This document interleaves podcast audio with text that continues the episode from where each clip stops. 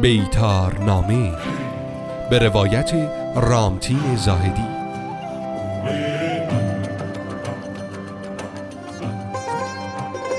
پزشکی و دامپزشکی در دوران هخامنشیان در مورد پزشکی و دامپزشکی زمان هخامنشی نیز اطلاعات چندانی نداریم. زیرا چنان که گفته خواهد شد همه مدارک و نوشته های ایران در این زمینه ها به دستور اسکندر به یونانی ترجمه و اصل آنها نابود شد. پس چاره ای نداریم مگر آنکه از قراین کمک بگیریم. همین بس است که اداره قلمروی گسترده هخامنشیان مسلما محتاج تشکیلاتی منظم در زمینه پزشکی و دامپزشکی بوده است.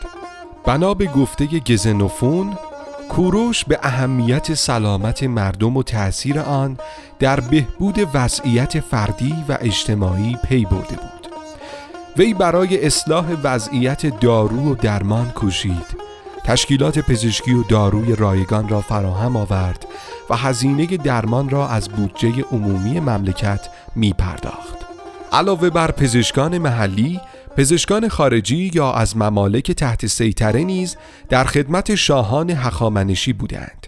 چنانکه هرودوت به پزشکان مصری و یونانی دربار داریوش اشاره می کند و می‌گوید روزی شاه در شکارگاه وقتی از اسب پیاده می شود به شکستگی و پیچیدگی مفصل پا مبتلا شده و پزشکان مصری خود را برای معالجه فرا می ولی آنان ضمن تلاش برای درمان پای شکسته را تکان می دهند و پادشاه سخت رنجور می شود عاقبت به او خبر می دهند که در زمره اسیران یونانی پزشکی به نام دموکوس وجود دارد. نامبرده را فرا می و وی به جای طرز کار خشن و عادی اتبای مصر با شیوه معالجه یونانی کاری کرد که داریوش کمی بیاسود و به زودی کاملا معالجه شد. بعدا او را به حرم بردند و شاه ثروتی هنگفت از طلا به او داد. او طبیب محترم دربار شد و تومور سینه آتوسا دختر کوروش و ملکه داریوش را معالجه کرد. در دوران هخامنشی به امور بهداشتی توجه داشتند که نمونه ای از آن بهداشت آب و مواد غذایی است. شاهان هخامنشی سعی می کردند در مسافرت ها و لشکرکشی ها از آبی مطمئن و جوشانده که در ظرفی تمیز قرار داشت استفاده کنند. داریوش برای علم طب اهمیت زیادی قائل بود و پزشکان دانشمند را تشویق می کرد مسلم است برای تربیت اطبای فاضل و ماهر وجود دانشکده های پزشکی لازم است. مدرکی در دست داریم که میرساند. داریوش دانشکده پزشکی معتبری را در مصر احیا کرده است. بدین ترتیب که در واتیکان مجسمه با کتیبه متعلق به یکی از سرداران داریوش به دست آمده است. نام برده پسر رئیس معبد در شهر سائیس بود. معبد نیت دانشکده پزشکی داشت که گویا در جریان حمله کمبوجیه به مصر خراب شده بود. داریوش وی را معمور می کند که برای ترمیم مدرسه طب به شهر ساییس برود. اوجاگور رسنت می گوید پسر افراد سرشناس را به عنوان دانشجو انتخاب کردم و کتب و وسایل لازم را فراهم آوردم تا به تحصیل طب بپردازند.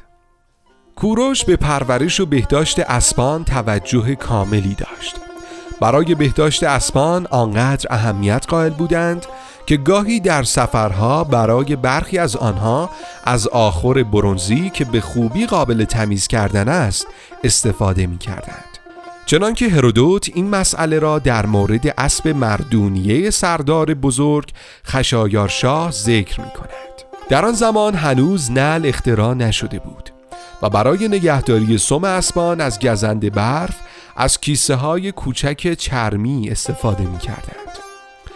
از تلفات دامها در دوران حخامنشیان جست و گریخته اطلاعاتی در دست است.